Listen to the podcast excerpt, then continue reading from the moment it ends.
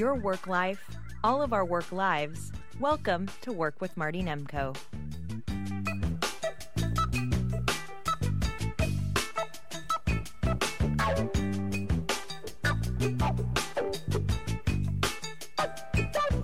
Problems or something that's magnificent. Working with your romantic partner. My wife and I, Barbara Nemko, have had a lot of experience doing that. We've worked together on a program evaluating a program at UC Berkeley. We've acted opposite each other, including me being the cheating husband. We've uh, I've coached her in acting. Again, a lot of stress there, you know.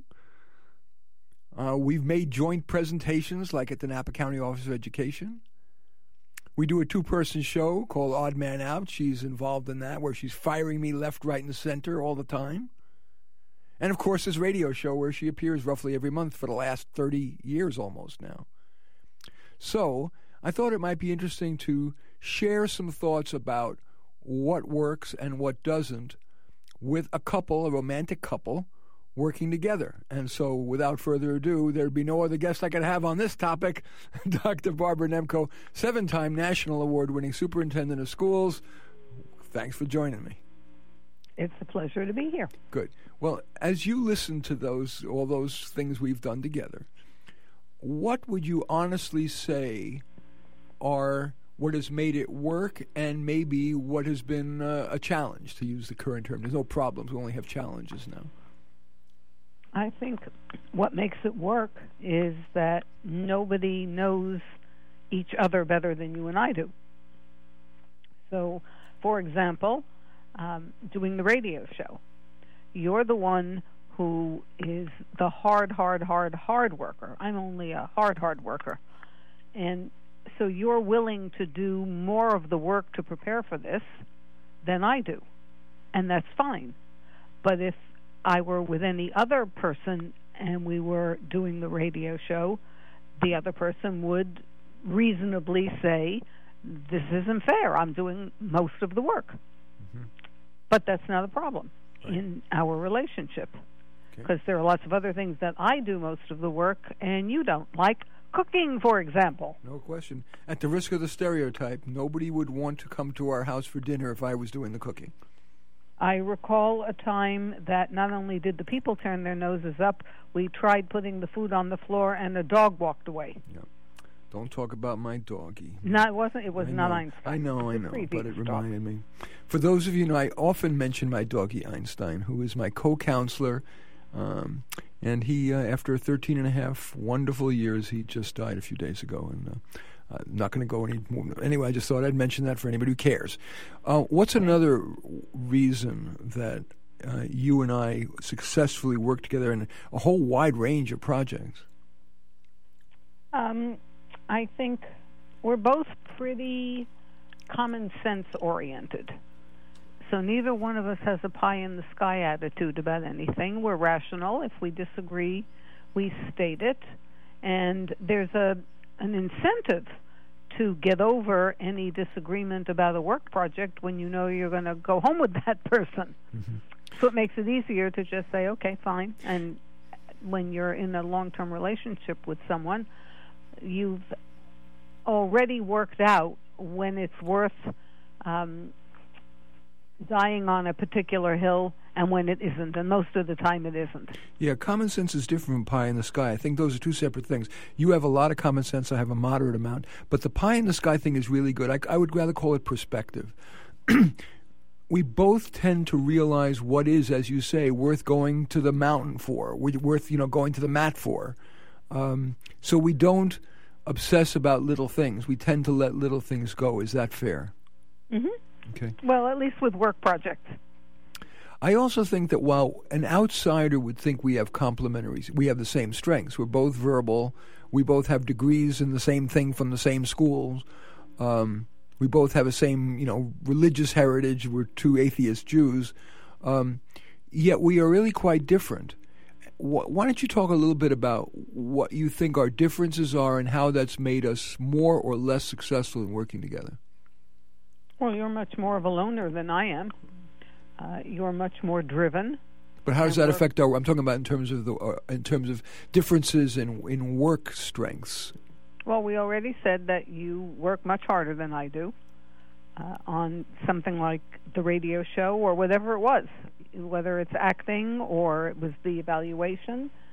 Um, Let me tell you where I'm going with this. Um, good, that's a good idea. Yeah.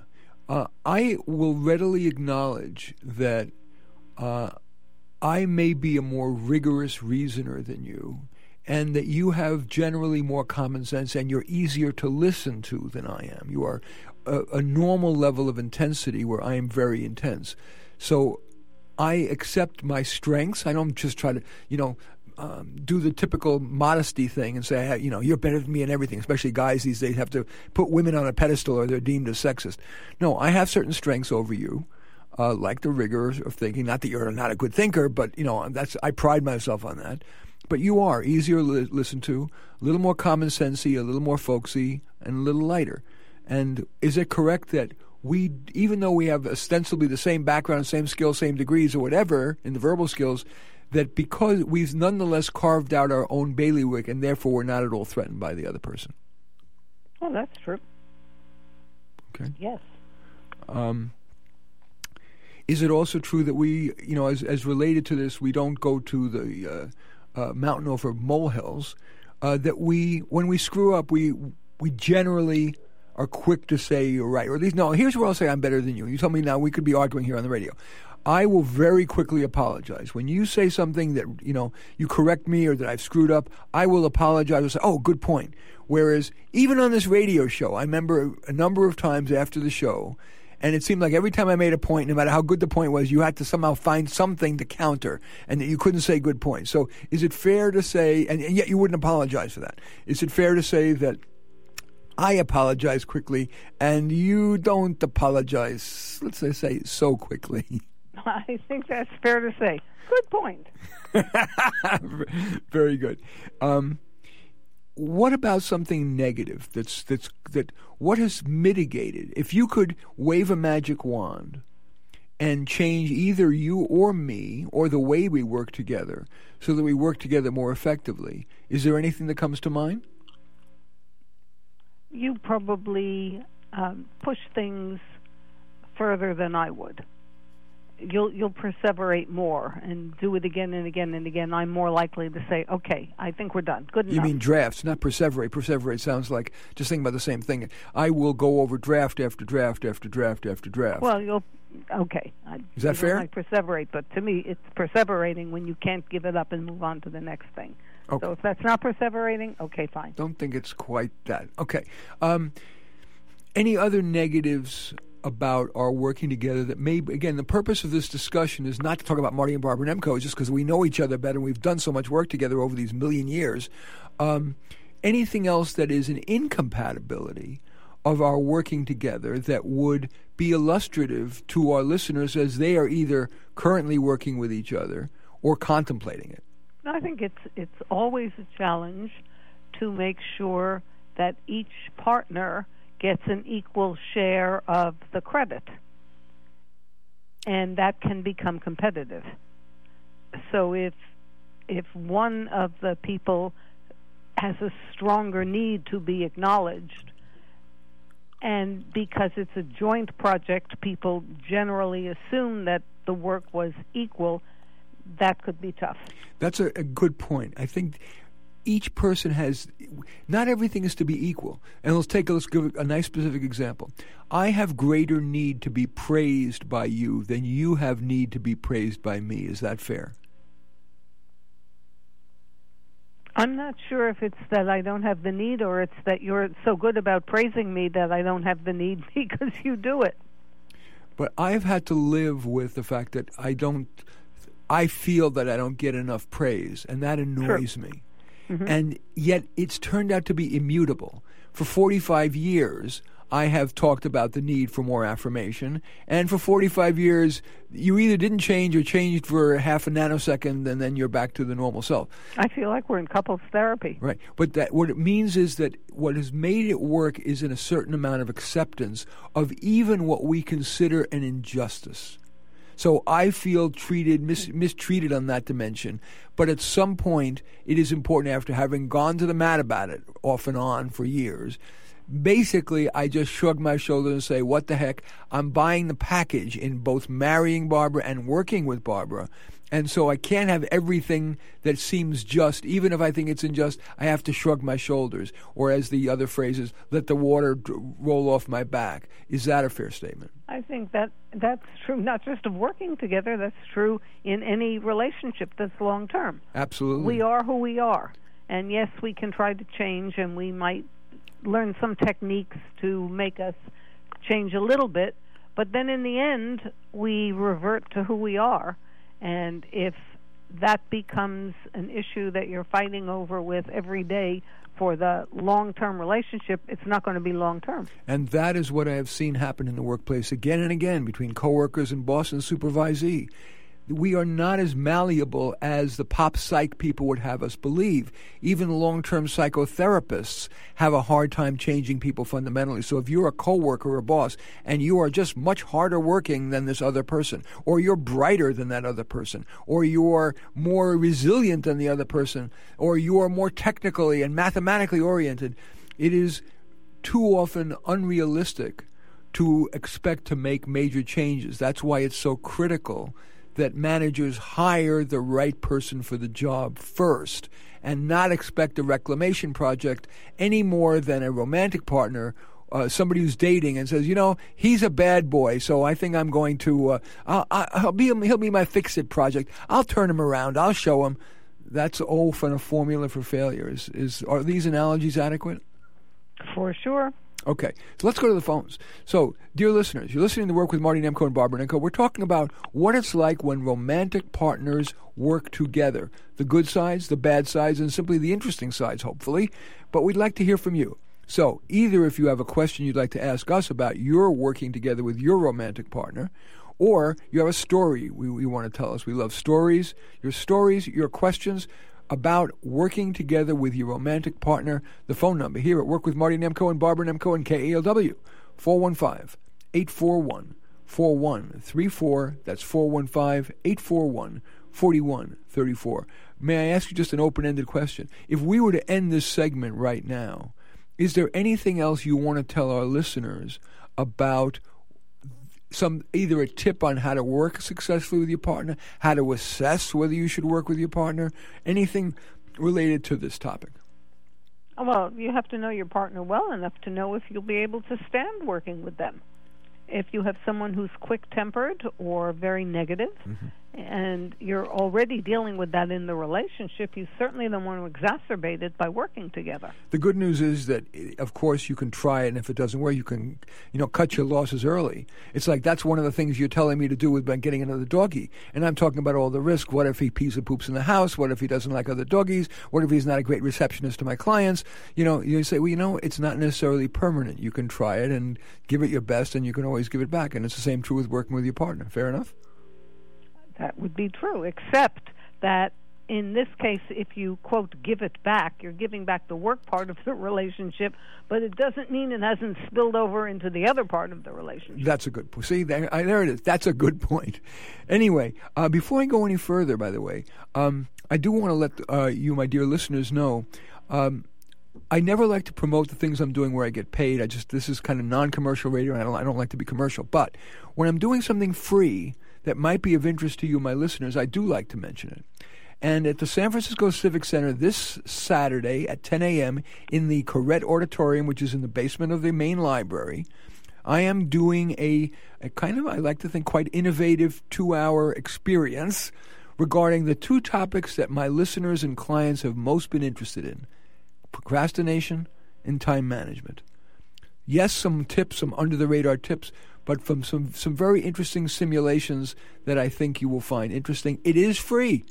So you can uh, just show up at um, a few minutes before 10 or 10, I don't know exactly when they're do- opening the doors, at the, you know, it's at Grove and just in the Civic Center at the main library in the Koret Auditorium. It's downstairs. And uh, come up and say hello. Say you're a KALW listener. Uh, that's this Saturday again from 10 a.m to noon. Now, there we um, don't have calls, so Barbara, I, what I want to do is I'm going to give my listeners and in turn you a preview of what I'm going to be doing this Saturday. And you, I don't want you to disagree just for disagreeing, which you sometimes do, but I'd like, yeah, you. I'd like you to be fair minded, pretend you are in the audience for this following activity that I'm going to do.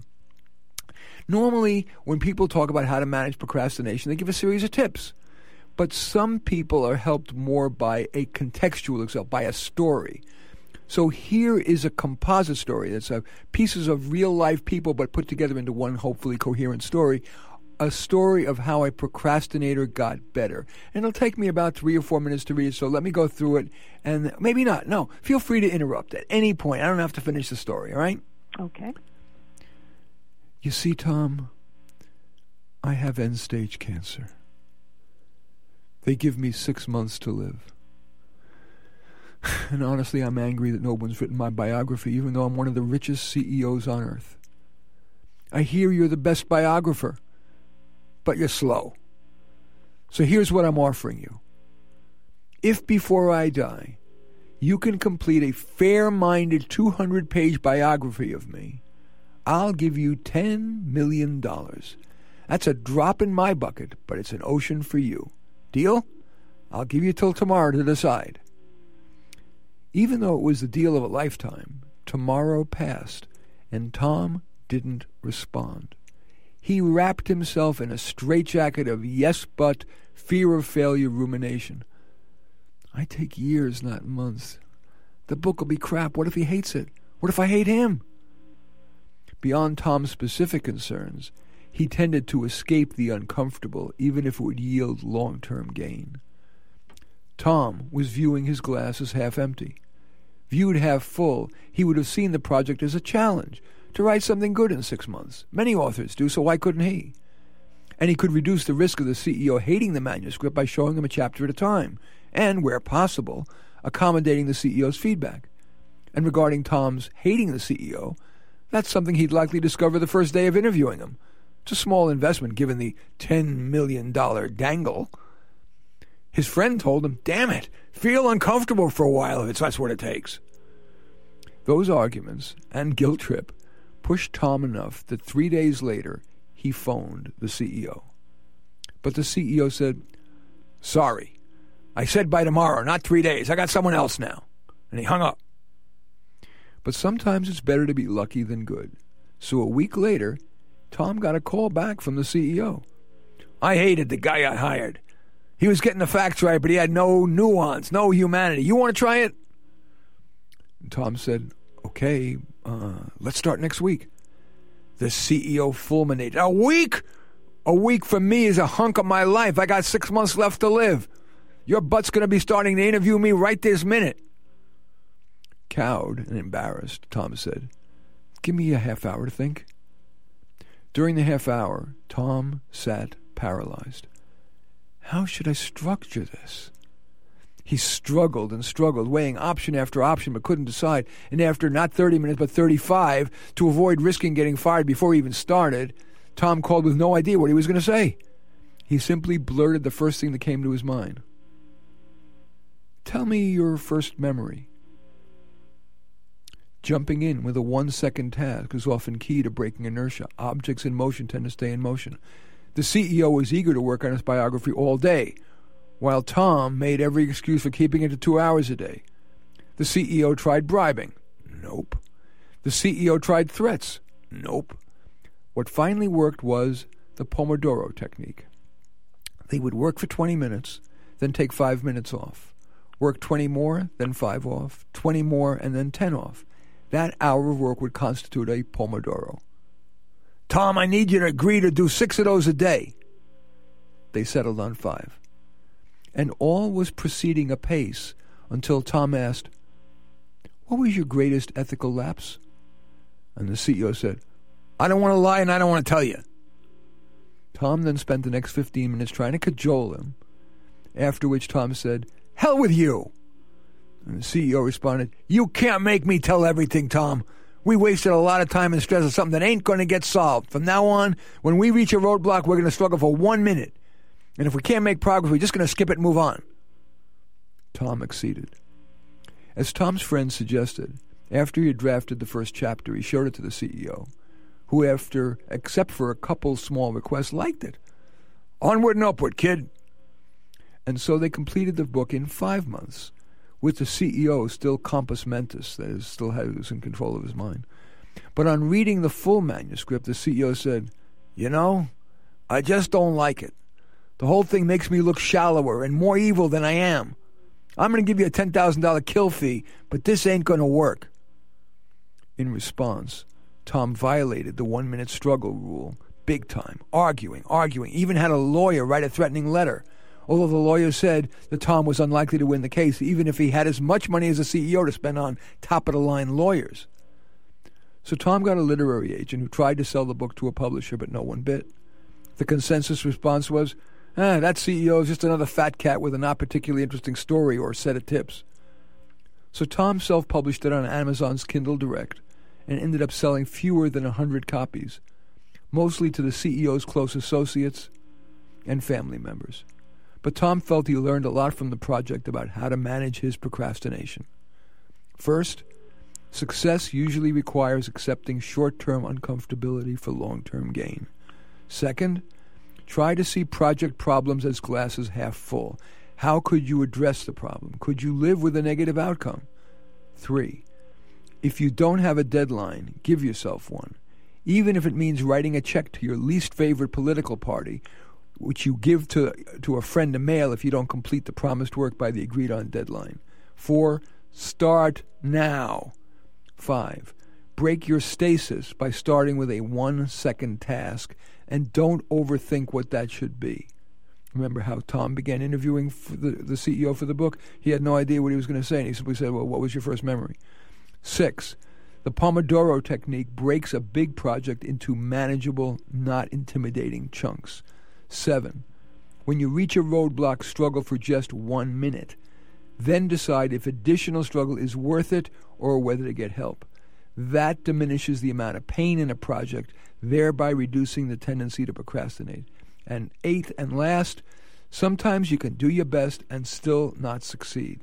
It's easier said than done, but ask yourself if there's a way to salvage something from a failure.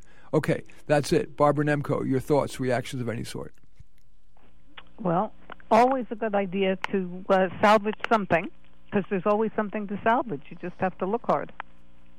And certainly, um, when you when you know that your time is limited, you have a whole new perspective on things, and sometimes it's worth thinking about that, even though we we never know.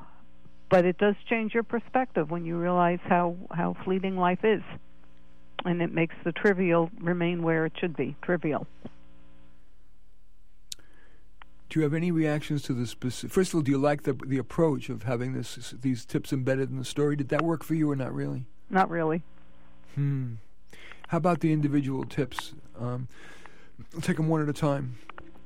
Would they work for you? You know, not in general. Think about you. If you will say you were, and you're not a procrastinator, but let's say you were.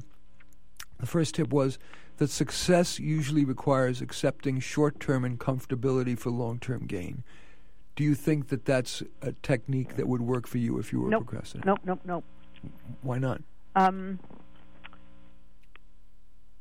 because I don't think it's uncomfortability that is what makes people procrastinate. I think there it can be a mixture of many things, including fear of failure, um, including lack of confidence. Yeah, well, lack of confidence, fear of failure. I think I, I'm much more a carrot person than a stick. And what worked for me uh, was the the famous thermometer that we've talked about on the show before on the refrigerator with with the big job broken down into smaller jobs and then as each small task got done the ceremonial coloring in of the the uh, outline of the thermometer so that as I saw the red line going up and up and up I was motivated to get to the end and that's a carrot. Okay. What's your reaction to whether the second tip uh, would work for you? Try to see project problems as glasses half full. How could you address that problem rather than too quickly giving up? And could you live with the negative outcome? Would that be helpful to you if you were uh, struggling? Um, Mm. Well, I think you can't you can't just stay stuck in the problem. You've got to at some point take a step towards solving it. Otherwise, you're you're never going to finish the project. So, I think for me, it would be better to talk out loud a number of a number of possible ways around the problem and then try to narrow them down to the one that I think would work best. Of course, sometimes you just, you know, it is very wise to know when to give it up. Not every problem can be solved, and sometimes the, a little problem needn't be solved in order to, to get the whole project done. Let's say you're having a hell of a time understanding some statistical thing in a report you're writing, or you're not able to interview somebody, or, or they've, they've, they've just given you the cold shoulder. Sometimes you just have to say, you know, you know, as they say, being you know, persistence is good to a point, but as country singer Kenny Rogers said, you got to know when to hold them and know when to fold them. So, mm-hmm. um, okay, let's see well, your. Yeah, uh, that's a good point. Let's see. Let's see if you hate the third point. Uh, if you don't have a deadline, give yourself one, even if it means writing a check to your least favorite political party which you give to a friend to mail if you don't complete the promised work by the agreed on deadline. So, for example, if you're a committed uh, AOC, uh, Alexandria Ocasio Cortez person, um, you write a check to the Trump reelection campaign and give it oh to your God, friend. That, for people who are AOC fans, writing a check to the Trump campaign, that would get them moving no matter what the obstacle was. They'd be climbing over the Empire State Building. Right. Now, uh, the fourth one is obvious, but it's the thing that people don't do. Start now. People say, I'll start tomorrow. I'll do it then. And always, there's 80% of the time, something intervenes and their motivation is less than. How do you think it's simplistic or accurate to say that in the end, it's like, it's start now, or as the Nike commercial said, just do it for God's sake? Yes, I think that's important. And again, um, you can develop some kind of a checklist or something that says, uh, I'm going to start at eight o'clock, and that's I have to check that off. Okay. Before I go any further, I want to give out the phone number. If uh, there's three reasons you could call if you feel like calling, work with Marty Nemko and Barbara Nemko and KALW. Number one is we talked about uh, romantic couples working together. If you either are doing it and want to share your story, or if you have a question about it, that's a good reason to call. Second, if you're a procrastinator or have conquered it or want to comment on uh, this approach to procrastination that I'm sharing with you, uh, that's a good reason to call. And the third reason, if you're simply stuck with any kind of work related problem, um, I do what I call workovers here. So if you don't know what the hell you want to be when you grow up, even if you're ostensibly grown up, that's a good reason to call. Or you got a problem with a coworker, or you're being self employed, uh, are self employed, or contemplating it. I, we can play Shark Tank, except I'm not as mean as Kevin O'Leary um, but hopefully is smart enough.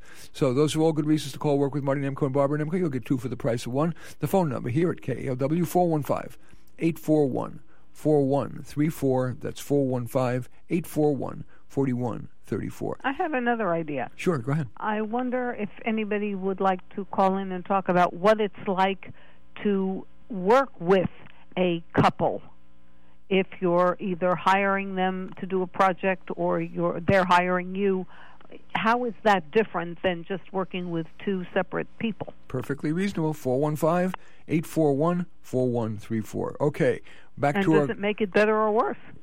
Very good. Back to uh, your criticizing um, um, my various techniques for, for dealing with procrastination. Break your stasis by starting with a one second task and don't overthink what that should be. Recall, as I said, how Tom began interviewing the CEO for the book. He couldn't even think of anything, and then he uh, just said, "Oh, what was your first memory?" Do you agree with that technique, or you have some criticism of that? I honestly? actually love that technique because so often people get blocked if they're trying to write because they can't come up with the first sentence, and you can't do a second sentence if you don't have a first sentence, or so they think, and then you just can't move. So making anything a first sentence and then moving on from there, you can always go back and rewrite. There's the no question. You cannot write your way to perfection out of thin air. If it's something I feel competent to talk about, I've written 3,500 articles and 12 books, and I always write a crappy first draft. I normally start right away, right the, from the first word, or I make a, a you know just a four item outline or something, and then I just start from the beginning, and as quickly as I can, I drive right through to the to the end, uh, as soon as I, I just want to get a rough draft, then I get up and I, until a few days ago, I would walk Einstein, take a break, and um, and then I would get back to it and revise. I would average my average. I on average I review a draft six to eight times before I submit it for publication, and each time it gets a little better. It's easy. It's not hard to reread something and say, "Oh, I noticed that problem. I noticed that problem." And it's like when you're cleaning your, your house. Once you clean one or two things, you notice other things that need fixing. It's like that with reading a draft. You know, I start read a draft and I notice some things that are easy, low hanging fruit to fix. And then after I've done that, if I go over it again, with those cleared away, other problems immediately emerge. And so it's easy and fun, and you never feel stuck. You're always making progress.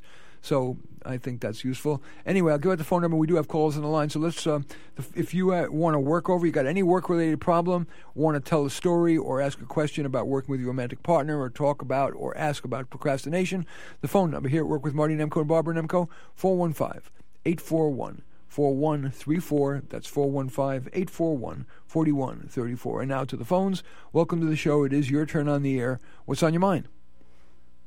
Hello. Hi. Hi. Hi there. Um, so this is kind of uh, this is more so uh, kind of like I don't really know what I want to be when I grow up, um, but stemming from the fact that the current role that I'm in, it's a very it's an entry level role, and um, it's okay, but I know that there's something else out there calling me, and um, I'm just starting to think that the I guess the more education that I receive and the and, and, and, and once I become a professional, the quality of the people that I'm going to be interacting with is going to be better. I'm assuming that, and um, and and maybe the, the experience. Um, and I kind of just don't know where to start. I have an interest in writing and teaching, marketing, and I'm just kind of, I guess, been procrastinating on finishing my education. Okay. Most importantly, I hear a dog in the background. Tell me about your doggy. he loves to walk. Um, What's his name? His name is um, Yoshi.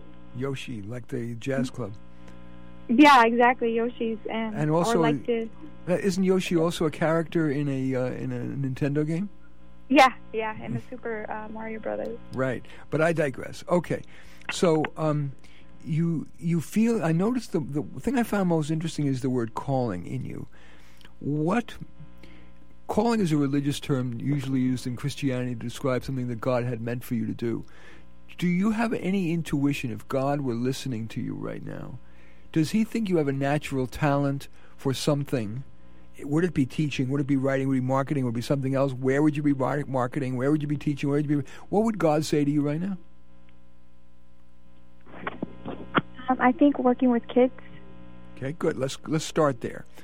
Would you be writing for kids, teaching to kids, marketing products to kids, owning a boutique, being a salesperson? What would God, if you know, say is the right role for you? At least not you know when you're old, but I mean now or after you get a little more education. What would God or the goddess say is the right role for you with kids? I'm so glad you asked that question because you got me to think about starting to teach, starting off teaching, and then I can write. I I could see myself writing um, children's books and being a, a children's author. Okay, let's please let's let's make that more specific. Would the goddess say you should be teaching what grade or in what kind of school, and or it would be one on one, or would it be what subjects? What would the goddess say you should be teaching, and to whom? Um, I would say with the the young kids, like the kindergarten, preschool. And would it be in what what city? What would it be? A public school? Would it be a private school? Would it be religious? Would it be not religious? What would the goddess say is the right setting for you to be a kindergarten or first grade teacher? Um, I think I would try private school, but um, if I feel that I need to try uh, a religious institution, than I then I think I would. Pri- well, private. Some of the private schools are religious. Some are secular. Um, would um, would I mean? I'm just. It's always good to get specific. You can always change. Do you are you mm-hmm. aware of a school that's a an elementary school that you could picture yourself? I like to use the word picture. Picture yourself teaching first grade or kindergarten. That's a hard one. I'd have to think about it more. Where would you like to live? What city or town? That's another good one. I can't. I can't uh, pinpoint it right now. Well, let's just play. Let's let's say you had to pick.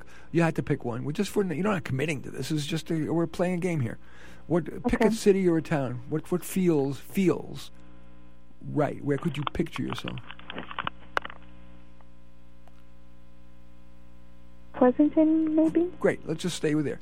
So Pleasanton, and would it be a Christian school or would it be a Muslim school or would it be a public school or a Jewish school? Say, I would say maybe public first. Okay, public school. So now picture yourself in Pleasanton, and you're teaching kindergarten or first grade, and you're taking notes after every class for your first book. Maybe there'll be notes that, about children or what they care about, what they're interested in, and you'll use your notes to create a children's book in your spare time. How does that feel to you as a plan? Feels good. You're saying it, but you're saying it flatly. What feeling not so good? Well, okay, you're right. It feels okay. Um, maybe because I see myself being a writer more down the line, like in uh, maybe my 40s. Great. So let's say we've now revised. We just can't, you know, like software comes out in version 1.0, 2.0, 7.0. So version 1.0 was you're going to be writing simultaneously with teaching kindergarten. Version 2.0, you're going to teach for a while, and then when you feel moved to, you will then write your first children's book. Um, and let's see, what's your first name? Vanessa? Vanessa. And we, let's say we create a Vanessa meter, and the Vanessa meter goes from zero to ten. With zero means you hate the idea, hate the plan, and ten means it make, gives you ecstasy. What is the idea of being a kindergarten or first grade teacher in Pleasanton? First, of course, getting the education, and then when it moves you, start to write a children's book. What is that score on the Vanessa meter? Seven. Seven. What keeps it from being a ten? I feel like I, I want to do something else also, like start my, uh, have a business on the side as well. Because, you know, education, we all know that not the highest paying. Uh, pays surprisingly well. It pays much better than you might think. Uh, certainly, after seven or ten years, you're making close to six figures or six figures, and your you know your work hours are excellent. You have an amazing amount of time off. You've got benefits. You have job security for life. So that's an old myth that's perpetrated by some people who is whom in whose interest it is to talk about how underpaid teachers are. They're really not underpaid. Uh, uh, certain, and again, because you very often for teaching, you know, you don't need to have these rarely held skill sets like being an artificial intelligence programmer. You can be a normal person and be a teacher. So I would not say that it's that's a low pay profession anymore. Back in the 40s and 50s, before teaching was very unionized, teachers were paid very poorly. But it's one of the few unionized, absolutely union controlled professions. So I cannot say that they're underpaid. So now, uh, but it may still may not convince you. Maybe you have visions of making three hundred thousand dollars a year. In which case, yeah, you're not going to make that as a teacher. Is it is Right. teaching still pay too little? no, no, no, that would be great. And and let's, That let's be before I let you go, you said you would also have a little side business. So let's say you're making fifty thousand to start, uh, and slowly get over to a hundred thousand in maybe ten years, uh, and you have a little side business. What would the goddess say is the side business you should run? Crafts. Kids' crafts or something crafty, uh, selling little uh, products. Uh, So maybe like an after-school child care center that that specialized in crafty things. yeah, So now, what is that overall plan score on the Vanessa meter? 10. 10. That's not bad for 10 minutes work, right? Absolutely. Okay. Well, I thank you for calling Work with Marty Nemko. Um, the next baby step is to go and visit, go down to Pleasanton by yourself or with a friend. Now it's summer, but there's summer school. Go and look at the, uh, you know, kindergarten, first, second grade classes, or even preschool, and Mhm. ask yourself if you could picture yourself with training being a good teacher. And then look at an after school crafty childcare thing and ask yourself, is this really me? Because the concrete realities can either reinforce that you want to do it or make you realize that it isn't quite right. and You want to do something else. Does that make sense? It does. Thank you, Marty. You're welcome, Vanessa. Be well. Oh, Barbara, I'm. Well done. Uh, well, is there anything you want to add? Nope. Well, you should, okay. All right. Um, So let's. We've got more calls on the line. So, um, Barbara, would you like to get off the phone? Or you want to stay and listen in case you have something to add? Just stay. It's up to you. you No, I'll listen. okay, cool. All right. Welcome to work with Marty Nemko and Barbara Nemko. Uh, what's on your mind? So I wanted to um, chime in on the conversation around working with couples. Oh, I'm really glad your wife stayed on the line. Oh, me too. Um, so, and and I've worked quite a long time. I've been in, I've been a supervisor, uh, supervisory roles. I've also been you know someone's executive assistant. So I've worked with a wide swath public and private sector. And for the first time last year, while I was finishing my dissertation, I worked for uh, a married couple or a partnered couple. And and for my experience, it was really challenging. Um, you know, it was a little bit of it felt like um, the mom and dad sort of household.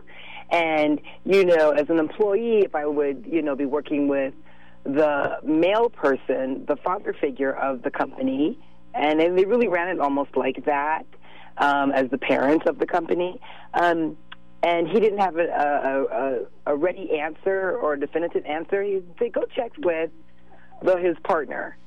And she would say, "Well, who asked? You know, why are you asking?" I said, "Well, he asked me to ask you." And then it was there's a lot of back talk between the two, versus you know me just going to a single person um, and negotiating a, a, a decision. And it was constantly, and it was just an ongoing cycle of this.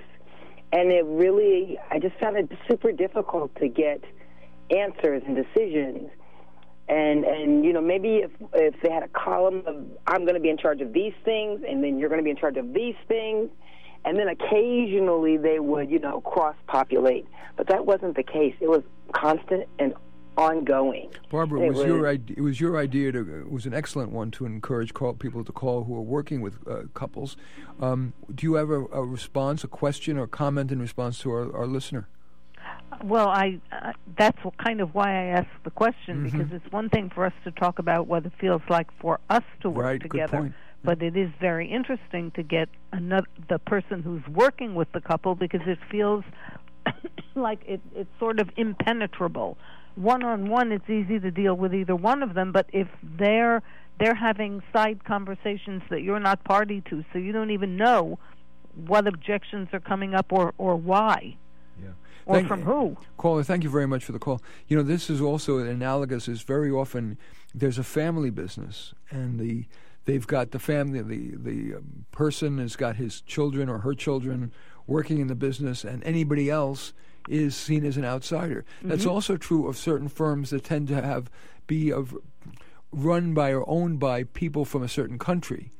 Uh, they tend to hire people like themselves. I had a client who worked for, I'll say it, I don't care, so Sumitomo Bank. And she was a an Anglo woman, a white woman, and she always felt like she was on the outs. Always, whatever there, whenever there was discretion, the Japanese people would always get the plum assignments, and she was always left uh, kind of with uh, with the dregs. Um, so these are always whether it's you're working for a married couple or you're working for uh, a family business or you're working for a, a, company or a nonprofit that just tends to be uh, homogeneous with regard to race, gender, sexual orientation, whatever. I've seen that actually with gender too, where there's a, a, a workplace that's uh, say female dominated, and there are many more of those today than there ever been before. And um, you know the men are sometimes uh, not treated so well. Any reactions to any of that, Barb? No, I think that's true. There, there is a human tendency to want to work with people who are just like us, Yeah. and that's something that we all, I guess, in in today's world, need to recognize that we have and do what we can to remove it. we all proclaim to celebrate diversity, but in our private discretionary, I, uh, you know, in our personal lives or whatever, uh, we tend to be with people like like ourselves. I, I walk the Berkeley campus often, and it's amazing. While this the most diverse campus in the universe, I also at Berkeley High School. You know, you would always see the Asian kids walking with the Asian kids, and the black kids with the black kids, and the white kids with the white kids. Yep. So all this celebration of diversity is is good talk, but is it really reflect uh, how people really behave. They, you know, they say we celebrate diversity, but the a, thousand year or hundreds of year old aphorism is "birds of a feather flock together." Um, it's you know, diversity is maybe our greatest opportunity and maybe our greatest challenge that we'll ever face. I mean, if you look at politics now, how much of the news has been shifted from policy to a discussion about whether the whether somebody chanted something about race. So, but I digress. Uh, let's go Yeah. back. Yeah, let me give out the phone number again. Um, if you have a work-related problem, or you are a couple working together, or you are somebody who works for a couple or for a family business, and you either want to ask a question or tell your story, or just are simply stuck in your work problem, like the the, the would-be teacher. Uh, uh, she came in not knowing what she said. I like to write. I like to do marketing. And by the time we finished, she had a completely different career vision that she walked off the phone saying it was a 10.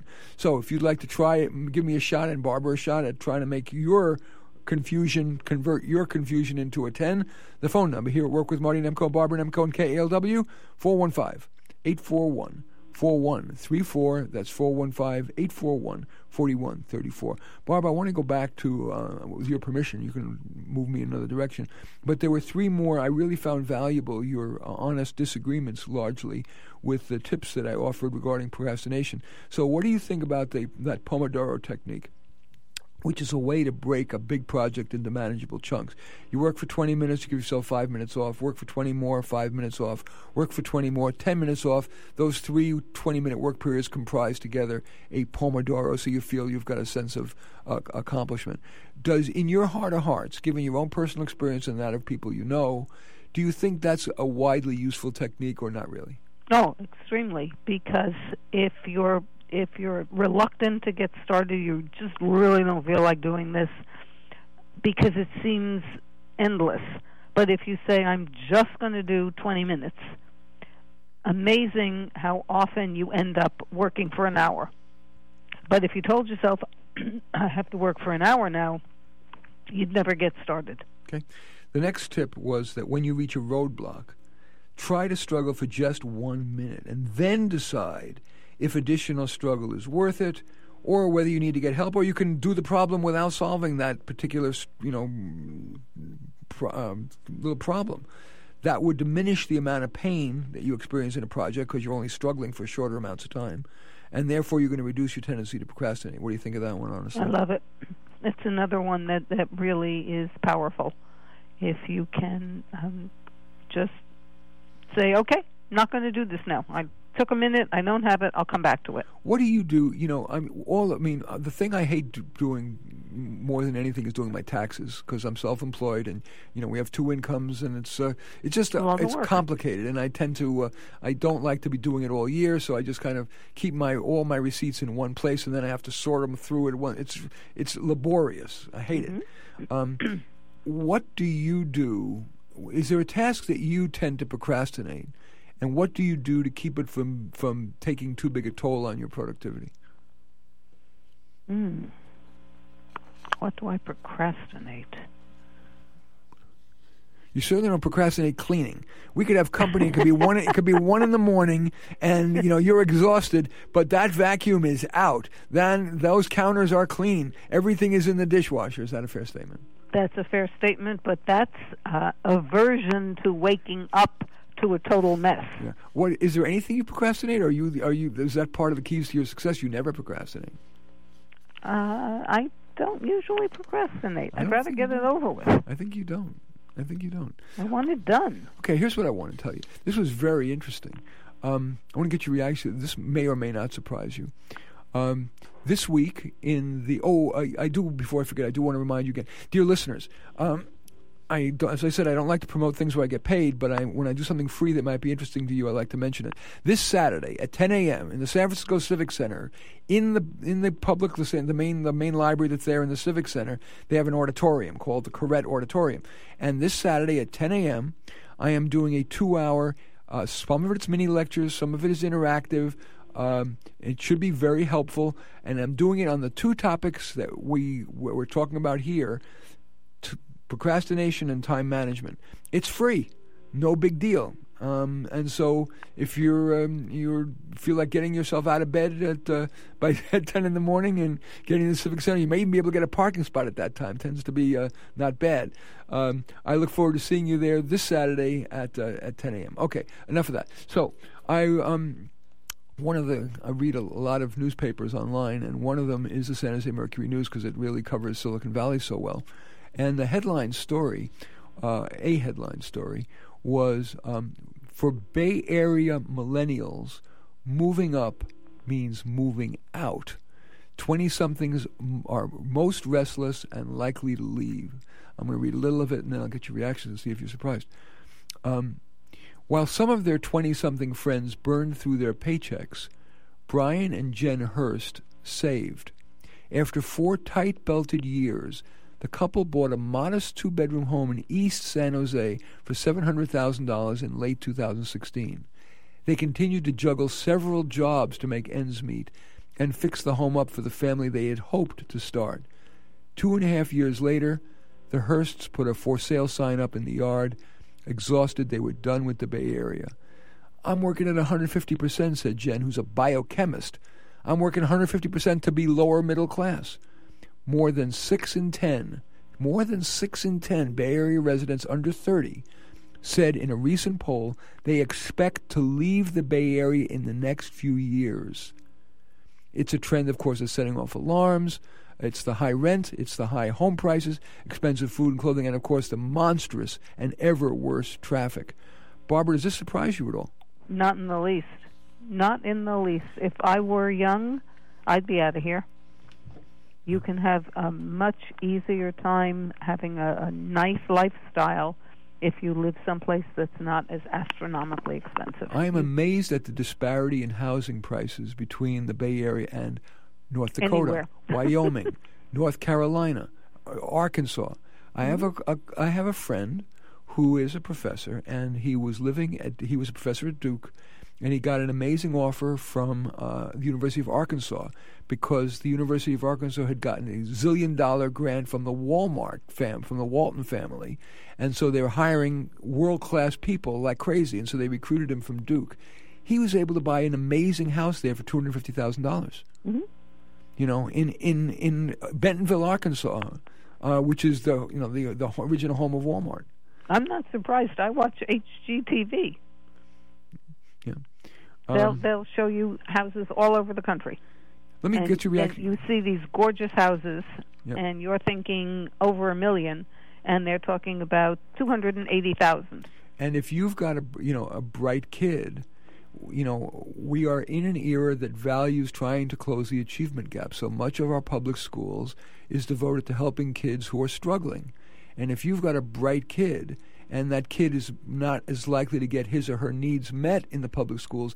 Now and we have you know because we have a in many ways a pretty challenging population people who are newcomers here and don't maybe speak great english or whatever you know you're tempted or do have to you feel you need to spend on private school which is $30,000 a year on top of it all. Whereas if perhaps you were going to a place with where there isn't so much focus on deeply challenged kids um, you know, you might feel fine, you know, like you're not shortchanging your child to send them to public schools, which is yet another reason that I'm hearing people moving out of the Bay Area. Mm-hmm. Anyway, I want to get your reactions to a couple. We only have a few minutes left. Um, as you know, I like to tweet. I, I consider tweeting a, re- a way to, for me to have a kind of repository of my best ideas.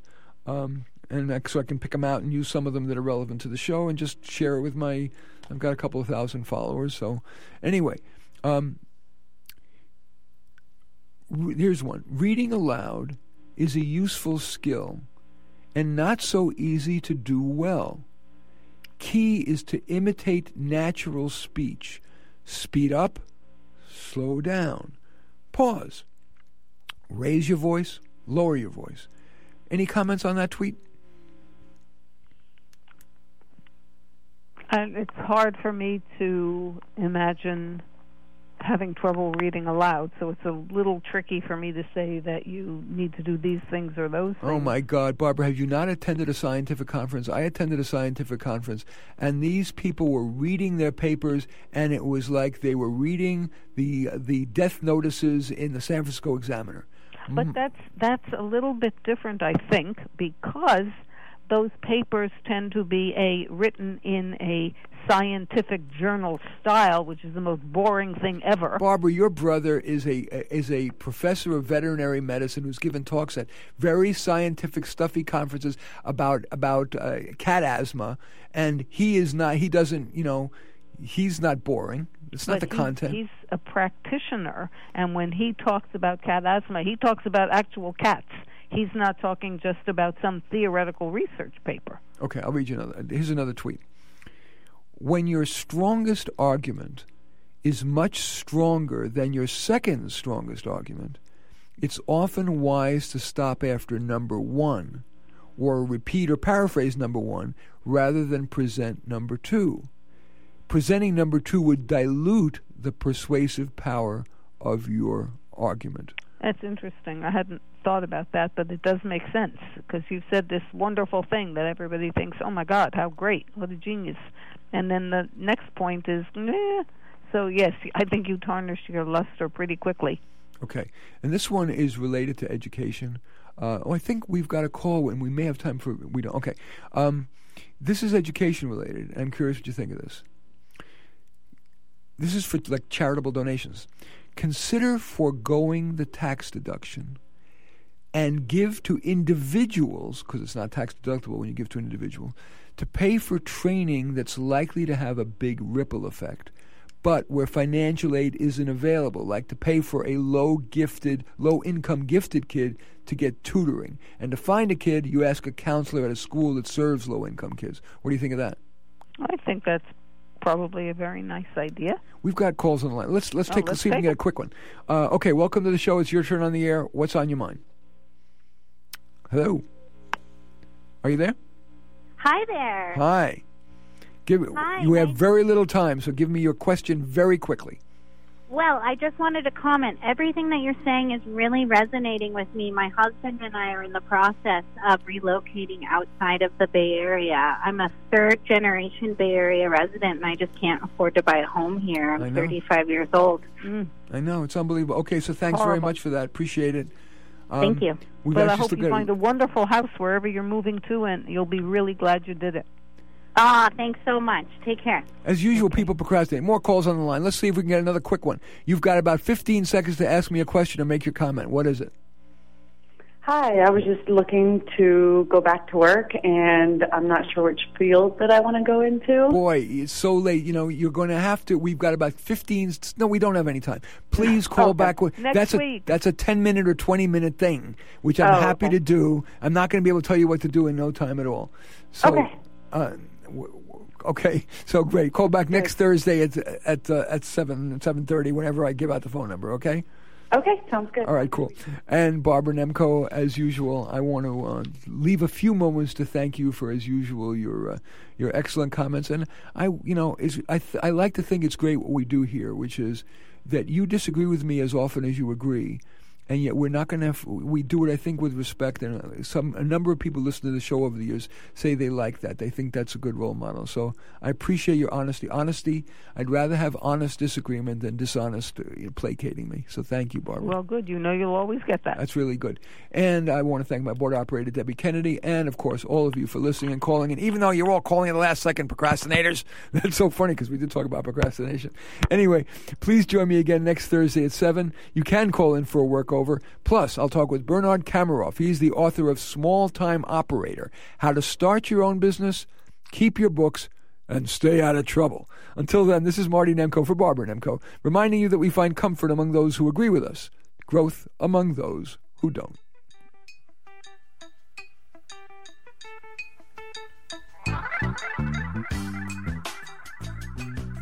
For the archives of Dr. Marty Nemko's articles, information on his 11 books, including his new one, Career for Dummies, please uh, plus how you can consult privately with Marty. Go to martynemko.com. That's M A R T Y N E M K O.com. And you can join Marty again next Thursday evening at 7 for Work with Marty Nemko right here on 91.7 KALW San Francisco.